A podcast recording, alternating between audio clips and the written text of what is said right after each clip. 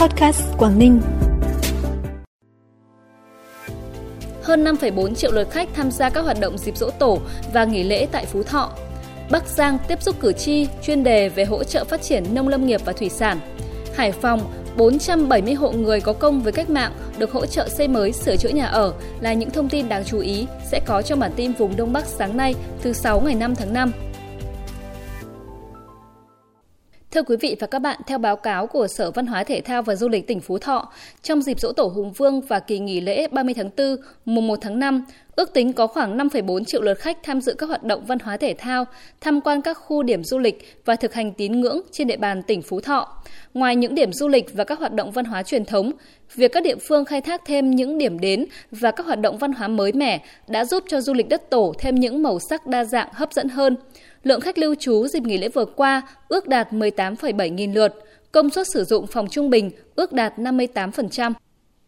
Tại Hà Giang, từ ngày 29 tháng 4 đến ngày 3 tháng 5, tỉnh này đón hơn 126.000 lượt khách du lịch, trong đó hơn 8.600 lượt khách quốc tế, hơn 117.000 khách nội địa, số khách lưu trú là hơn 77.000 người, công suất phòng khách sạn đạt hơn 95%. Năm nay lượng khách đến Hà Giang tăng mạnh do kỳ nghỉ lễ kéo dài, du khách có đủ thời gian để trải nghiệm các điểm đến du lịch, vùng công viên địa chất toàn cầu cao nguyên đá Đồng Văn. Tại 4 huyện vùng công viên địa chất toàn cầu cao nguyên đá Đồng Văn, công suất phòng khách sạn đạt 100%, tổng doanh thu du lịch đạt gần 300 tỷ đồng. Theo thông tin từ Sở Văn hóa Thể thao và Du lịch Lạng Sơn, trong 5 ngày nghỉ lễ, tổng lượng du khách đến địa bàn tỉnh ước đạt gần 76.000 lượt, trong đó khách nội địa đạt 72.200 lượt, khách quốc tế đạt 3.600 lượt. Tổng thu du lịch ước đạt 42 tỷ đồng, tăng 31% so với cùng kỳ năm 2022. Trong kỳ nghỉ lễ, nhiều điểm du lịch tiêu biểu của tỉnh thu hút đông đảo du khách như khu du lịch Mẫu Sơn, Thác Bản Khiếng, Thác Đăng Mò và các làng du lịch cộng đồng tại xã Hữu Liên, xã Bắc Quỳnh, sau thành công của mùa giải 2022, giải chạy siêu đường mòn Ultra Trail Cao Bằng sẽ quay trở lại vào tháng 8 tới. Các vận động viên có cơ hội thử sức với đa dạng cung đường, từ những xoáy cua tay áo đặc trưng của đèo Mã Phục, những sườn đồi chập trùng bên núi Mắt Thần, cho đến con đường đất chạy dọc dòng Quây Sơn. Nội dung thi đấu ở 7 cự ly 10 km, 25 km, 42 km, 70 km, 120 km, 220 km và 320 km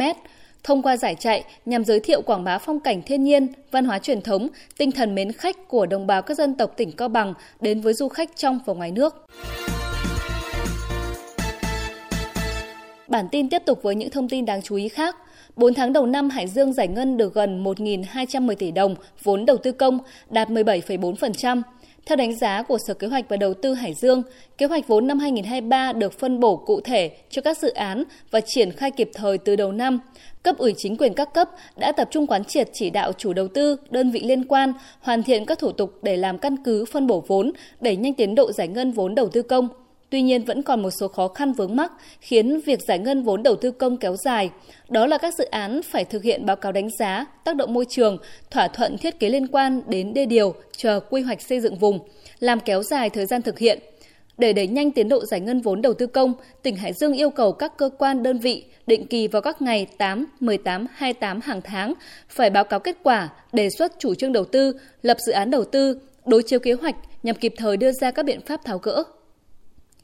theo thông tin từ Thường trực Hội đồng Nhân dân tỉnh Bắc Giang, trong tháng 5, Thường trực Hội đồng Nhân dân tỉnh sẽ tổ chức tiếp xúc cử tri chuyên đề về một số chính sách hỗ trợ phát triển nông lâm nghiệp và thủy sản trên địa bàn tỉnh giai đoạn 2023-2030 tại các huyện Lục Ngạn, Tân Yên, Hiệp Hòa, Yên Dũng. Thông qua đó nhằm giúp Thường trực Hội đồng Nhân dân tỉnh thu thập ý kiến, lắng nghe tâm tư nguyện vọng, những khó khăn vướng mắc của các đối tượng thụ hưởng và cán bộ trực tiếp triển khai, tổ chức thực hiện chính sách hỗ trợ phát triển sản xuất, nông lâm nghiệp thủy sản trên địa bàn tỉnh, kịp thời giải đáp, tháo gỡ khó khăn vướng mắc, đồng thời nghiên cứu cơ chế, chính sách phù hợp, hỗ trợ các tổ chức cá nhân trong phát triển nông lâm nghiệp và thủy sản trên địa bàn tỉnh giai đoạn 2023-2030. Sau 6 ngày diễn ra từ ngày 28 tháng 4 đến ngày 3 tháng 5, hội trợ ô cốp Quảng Ninh hè 2023 đã thu hút được trên 55.000 lượt khách, doanh thu đạt 17,4 tỷ đồng. Sản phẩm được bày bán tại hội trợ đều có chất lượng tốt, mẫu mã phong phú, đa dạng. Ghi nhận dù lượng tiêu thụ tăng cao, song không xảy ra tình trạng thiếu hàng. Các địa phương, cơ sở sản xuất kinh doanh cũng đã chủ động trong việc tăng cường thêm hàng hóa, đáp ứng nhu cầu của người dân và du khách. Qua đó khẳng định sự chuyên nghiệp trong khâu tổ chức, tiêu thụ các sản phẩm ô cốp Quảng Ninh nói riêng cùng các sản phẩm nông sản, đặc sản tiêu biểu vùng miền nói chung qua các kỳ hội trợ. 470 hộ gia đình người có công với cách mạng trên địa bàn thành phố Hải Phòng sẽ được hỗ trợ xây mới, sửa chữa nhà ở, trong đó có 287 hộ được hỗ trợ xây mới nhà ở, 183 hộ được hỗ trợ sửa chữa nhà. Tổng kinh phí hỗ trợ hơn 26 tỷ đồng từ nguồn ngân sách Hải Phòng. Đây là đợt thứ 8 Hải Phòng thực hiện hỗ trợ xây mới, sửa chữa nhà ở đối với hộ gia đình người có công với cách mạng có khó khăn về nhà ở phát sinh sau ngày 31 tháng 5 năm 2017 trên địa bàn thành phố. Phần cuối bản tin là thông tin thời tiết. Do ảnh hưởng của vùng thấp nóng mở rộng, hầu khắp các tỉnh thành Bắc Bộ sẽ có nắng trong ngày. Khu vực Tây Bắc các tỉnh như Lai Châu, Điện Biên, Sơn La và Hòa Bình sẽ có nắng nóng với nhiệt độ cao nhất phổ biến lên đến 35 đến 37 độ. Trong khi đó, các tỉnh phía đông của Bắc Bộ, nắng nóng mặc dù chưa gay gắt, nhưng trời sẽ oi và nóng với nhiệt độ trưa chiều dao động từ 33 đến 36 độ. Trong đó khu nóng hơn sẽ là vùng Trung Du và Đồng bằng của Bắc Bộ, còn lại vùng ven biển sẽ có nền nhiệt độ giảm nhẹ hơn. Nắng nóng cũng là thời tiết chủ đạo, chi phối các tỉnh từ Thanh Hóa đến Phú Yên trong ngày hôm nay. Thông tin thời tiết cũng đã khép lại bản tin podcast sáng nay. Trân trọng cảm ơn quý vị và các bạn đã dành thời gian quan tâm. Xin kính chào và hẹn gặp lại.